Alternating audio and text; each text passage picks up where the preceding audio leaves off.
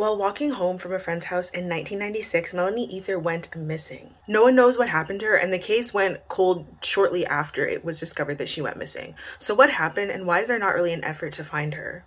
Hi, hello, what is up, and welcome or welcome back to Girl You Haven't Heard, the podcast where we discuss true crime and black Canadian history from a critical decolonial perspective, but above all else, without all the unnecessary propaganda that others love to include, but we hate to listen to. It is Black History Month, but every Sunday there will be a true crime episode coming out, and it's all focused on black people as it is Black History Month. So let's get into Melanie Ethier, who has been missing literally longer than I have been alive. Melanie Nadia Ethier was born on December 25th, 1980, and her mother is named Celine Ethier. Her mother is a white Canadian, and her father was from Botswana, and he and Celine actually met while he was attending mining school in a town near where Celine lived. And he actually moved to another school after Celine got pregnant, but then he returned home to Botswana shortly after he finished schooling. So he was not involved in Melanie's life, in her birth, or her upbringing, and it's unclear if at any point there was any reconnection that happened between the two, or if he literally just pumped, dumped, and ditched. About a year after Melanie was born, Celine would go on to give birth to another child named Jessie, who Melanie really acted like a second mother to. They really adored one another and they had an extremely close relationship. The family would move to New Liskeard, Ontario, when Melanie was only about six years old. She was an extremely happy individual. She had a lot of friends, a really bubbly personality, and in August of 1996, she got into a relationship with her first boyfriend named Neil Fortier. In the morning of September 28, 1996, Melanie went to a close family friend's house named Sylvie Chartrand. Sylvie and her daughter Stephanie and Melanie were the only ones home in the house. Sylvie's husband and her son were out of town. Melanie went there just to kind of get a break from everything that was going on. Things were kind of stressful and tense at home as the family was going through a lot of financial hardships, as her mom, like I mentioned before, was a single mother to two children. And so it was just very stressful. It was a lot of pressure. And obviously, because Melanie was a child, she was a minor, there's nothing that she could really do about that. But at the same time, her single mother was doing the absolute best that she could to take care of their little family on her own. This day, their car had recently broken down and the phones had gotten disconnected due to a lack of payment. So, this might have just sent Melanie over the edge to where she felt like she needed to get out and just get her mind off of things. Melanie then left Sylvie's house shortly thereafter and went to have a day out to get her mind off of everything going on. And so, she caught a bus and headed downtown. She ran into her best friend out of the New Liskeard Public Library. This wasn't planned, but the two ran into each other and they decided to just spend the day together, anyways. They hit up a series of places before going to Pizza Pizza to have lunch. The two had good, normal conversations as per usual, and Melanie was just talking about her future with her best friend. Like, talked about her dreams of becoming a teacher and going overseas to volunteer in Botswana, where her father was from and lived. Oh. After lunch, they proceeded to run some errands, which included Melanie buying candles, frosting, candy hearts, and a cake pan, as she was going to make a birthday cake for her grandma the next day. They also went to collect some babysitting money that Melanie was owed, so just like regular teenage things. The pair then met up with Melanie's boyfriend Neil and some other friends named Dave Bromley, Jay Denam, and Ryan Chatwin.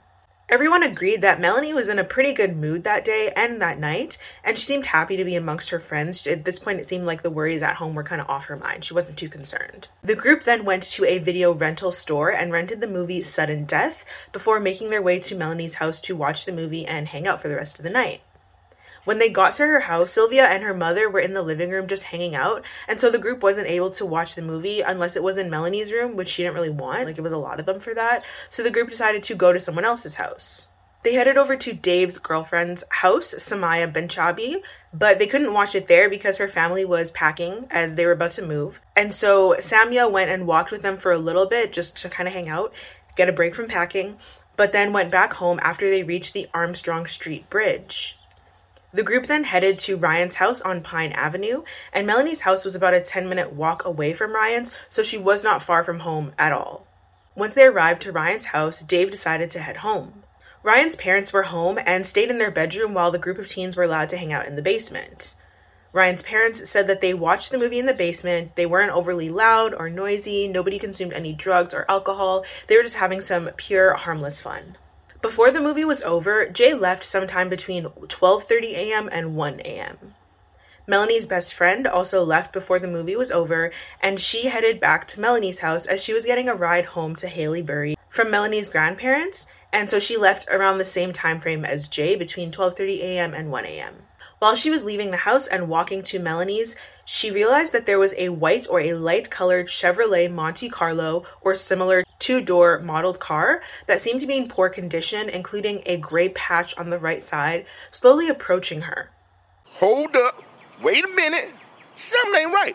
As she was walking down the street, she realized that there were two young men inside the car, and it was a little bit suspicious. It gave her the heebie jeebies. So she got spooked and she ran to the Armstrong Street Bridge as it was a lot better lit and she felt safer in the light. So then she walked that same 10 minute route home that Melanie would later take. She got back to Melanie's house just before 1 a.m. At this point, Melanie, her boyfriend, and Chatwin were still awake in the house watching the movie. After the movie was done, Melanie headed home. It was a clear night, it was somewhat chilly, and there would have been some natural light as it was only a couple days before a full moon. Now, I want to note it wasn't at all normal for Melanie to walk home alone or walk home at all. Like, that was just not a thing. But their car had broken down and they didn't have any phone access, so she couldn't call home and ask for a ride. And it was only 10 minutes, so it wasn't that big of a deal. Or so she thought. One of the boys, it's unclear which one, walked her to the door of the house, and then they watched her as she walked west down Pine Avenue East. On September 29th, 1996, at around 2 a.m., is when she left the house, and she was wearing a green Nike jacket, blue jeans, a white t shirt with a blue heart Pepe logo, and black boots with a small heel, a necklace, a watch, and also a black belt with a silver buckle. In order to get home, she needed to go through three major intersections over the Armstrong Street Bridge, past a gas station, an apartment building, up a back alley or a main road, and then to the top of Church Street where her family home was. Her friends and family said that she would usually use the back alley just because it was faster, but the bridge was the only part of her walk home that was well lit. After she got off of the bridge, the last part of her walk home would have been a dark back road that had barely any lights at all. Oh, Lord. Unfortunately, she wasn't seen after this point. So on September 29th, Celine was woken up by Melanie's alarm clock going off at sometime between 6 and 7:30 a.m. It's unclear if it just went off once or if it was going off repeatedly, and that's what woke her up. But she got up to go see what was going on, figure out what is happening, why are you not turning off your alarm clock, only to discover that Melanie was not in her room. That's weird. But she was getting up this early so that she would be able to get things together for her grandma's birthday party. Now, Celine wasn't really too concerned at first, as it wasn't out of the ordinary for Melanie to sleep over at a friend's house. So she just figured that that's what happened and she forgot to mention it, or she didn't have a way to let her mom know as the phone was disconnected. So she just went back to bed. Melanie's grandparents got to the house at around 10 a.m., only to see that Melanie was still not home. This was not at all like her, as she was extremely responsible, and so this is what set off alarms with Celine when she realized that her daughter did not come home and she hadn't communicated to anybody what was going on. Celine and her dad then went to Tim Hortons to call around and see where Melanie was at. They called the Chatwins' house, only to hear that Melanie was not there and had actually left their house the night before to go home. When Melanie didn't show up for work that afternoon, which is extremely unlike her, Celine called the New Liskeard police service at around 1 p.m. in order to report Melanie missing. The search for Melanie began on September 29, 1996 at around 2:30 p.m. Police initially went to her home and they began to search the surrounding area starting with the Armstrong Street Bridge and the Wabi River. When the search ended is unclear, but it did end unsuccessfully. They weren't able to find anything. On Monday, September 30th, 1996, the new Liskeard Police Service requested help from the Ontario Provincial Police and they responded quite quickly. Oh!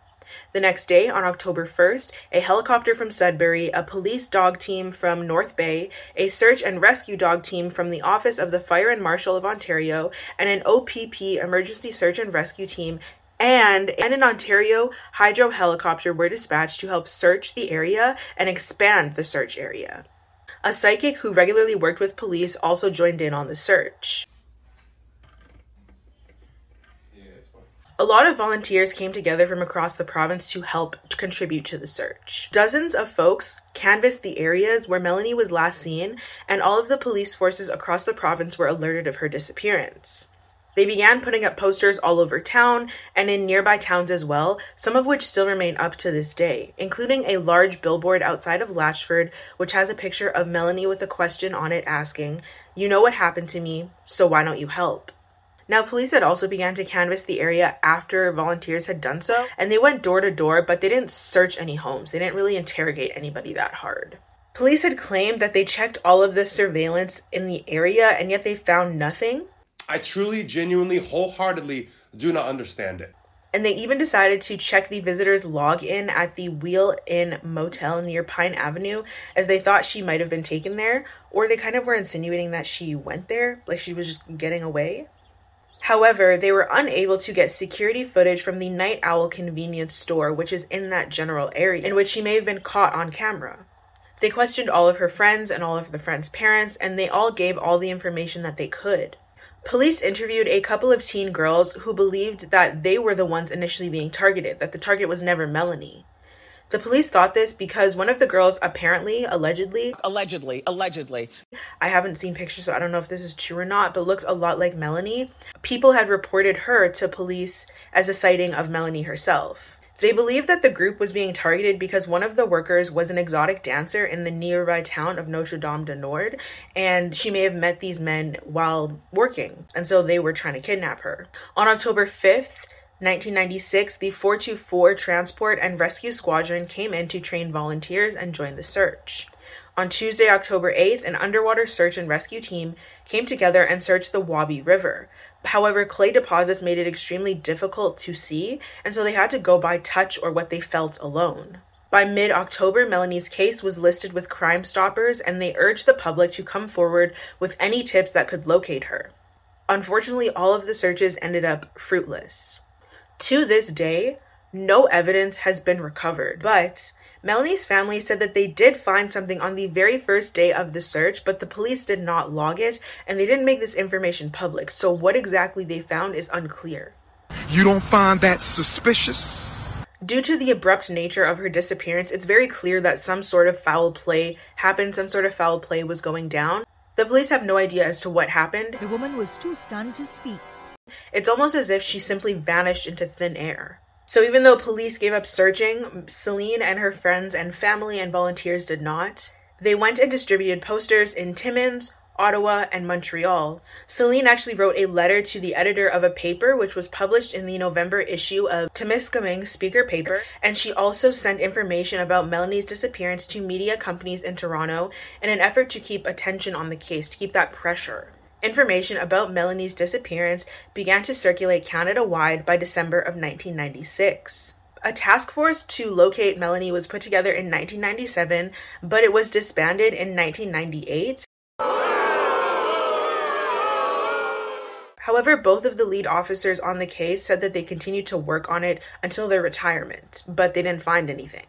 The OPP did another search on September 26, 1999, and this was primarily focused on the Dawson Point area as they hadn't previously searched it. In the summer of 2000, police seized materials from a landfill in McGarry as part of their investigation, but they didn't make information public about what it is that they found or how it was connected to her disappearance. In December of 1996, Crime Stoppers offered $2,000 to anyone who could bring forth information to help solve the case, and in December of 1998, that reward was increased to $25,000. The OPP took the case over from law enforcement in 2007, but officers have publicly said, which is unfortunate and kind of idiotic, then it's very likely that tips and case information wasn't passed on or wasn't properly recorded during the transfer of responsibilities. So it seems like everybody dropped the ball.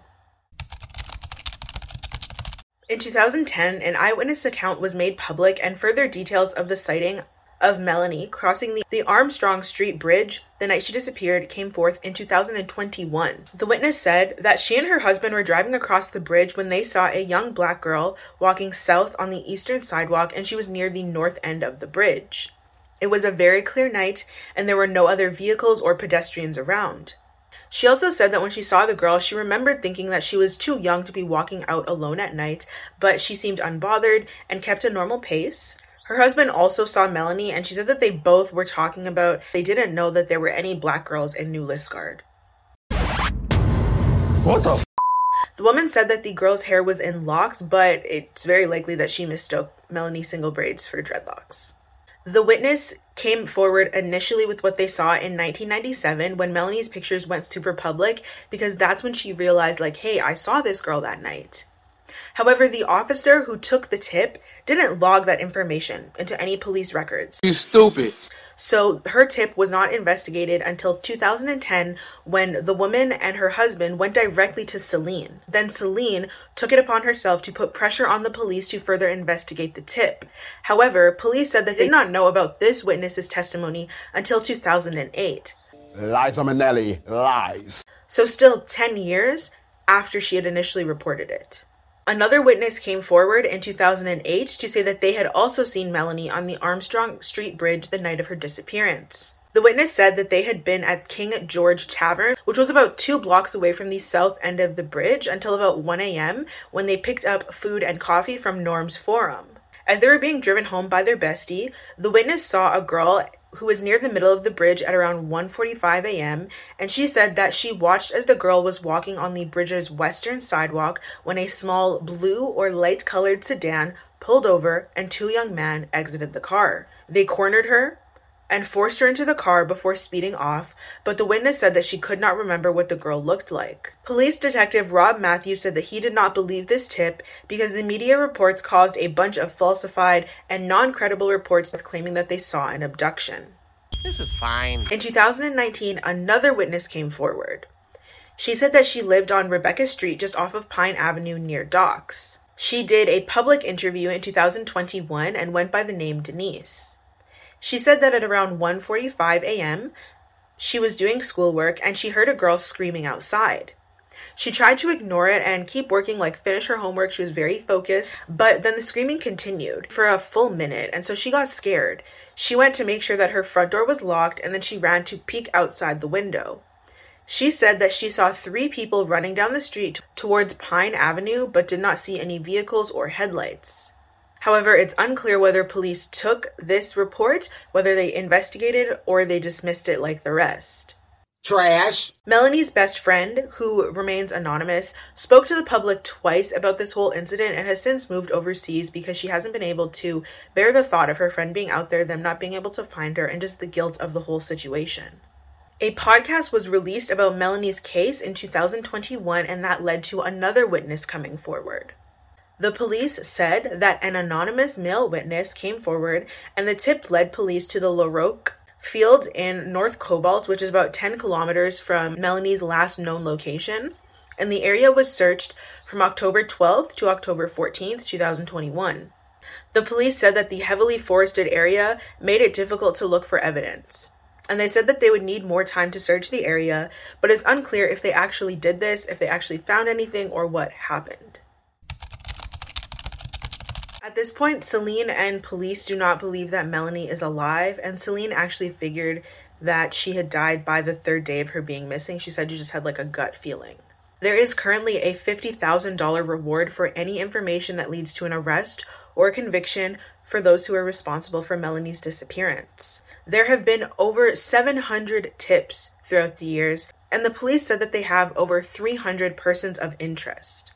Some of these tips, however, have been brought forth by psychics, but in 2021, Rob Matthews said that there was a psychic who regularly posts to YouTube and claims to have been in contact with Melanie's spirit and said that that has quote unquote created nothing but issues for the investigation.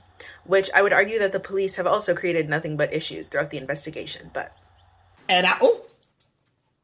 Melanie's case is still considered a cold case.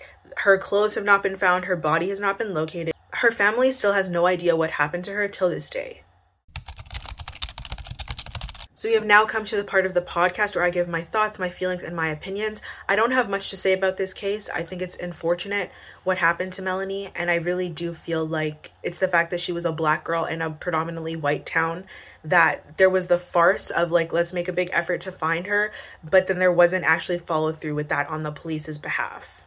I said what I said. As per usual, community has come together and they have been the ones collecting most of the information. I think it's really unfortunate that her own daughter went missing, Celine, and she's had to put in the brunt of the work to make sure that people are actually doing something she's still doing interviews and going out there and talking about her, hoping that eventually she will be found or they will know what happened to her. It seems so suspicious to me that in a small town like this, a girl went missing and nobody knows anything. There must have been whispers of something. Somebody knows something and they're just not saying it, and police dropped the ball.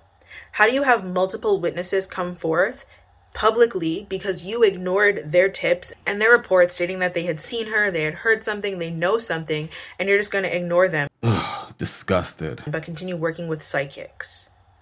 And don't get me wrong, I'm not dissing psychics. I think that that's a real gift that some people have, but I also feel like if you're actually there to help, then you're going to be listening to all the tips. You're not just going to be going with what you feel is right.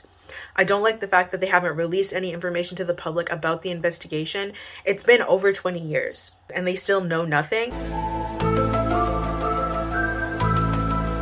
I will leave links in the description to her missing persons reports, any posters, or any information that her mom has since put out there recently about this case and about Melanie. I just, I feel like this case is not very widely known or talked about, and there's not a lot of pressure to find her. Again, because she is a black girl who went missing in a small town. I also thought it was very suspicious that the first place the police were looking was the hotel, and then the other people who they thought were the targets of the attack are in the sex work industry. It, it's like, what are you insinuating here? I didn't like that. Uh, and so I just hope that the family is able to get closure and we're able to either find Melanie, just find out what happened to her for her family's sake, because it's crazy that it's going on 30 years of her disappearance and there's no information known. And the police have not they have not taken it seriously. They did when there was a lot of public pressure right when it happened but since then they haven't cared. And that's not shocking but it is disappointing I thank you so much for tuning into this podcast episode about the disappearance of Melanie Ethier, and I will see you tomorrow where we're back talking about Black history.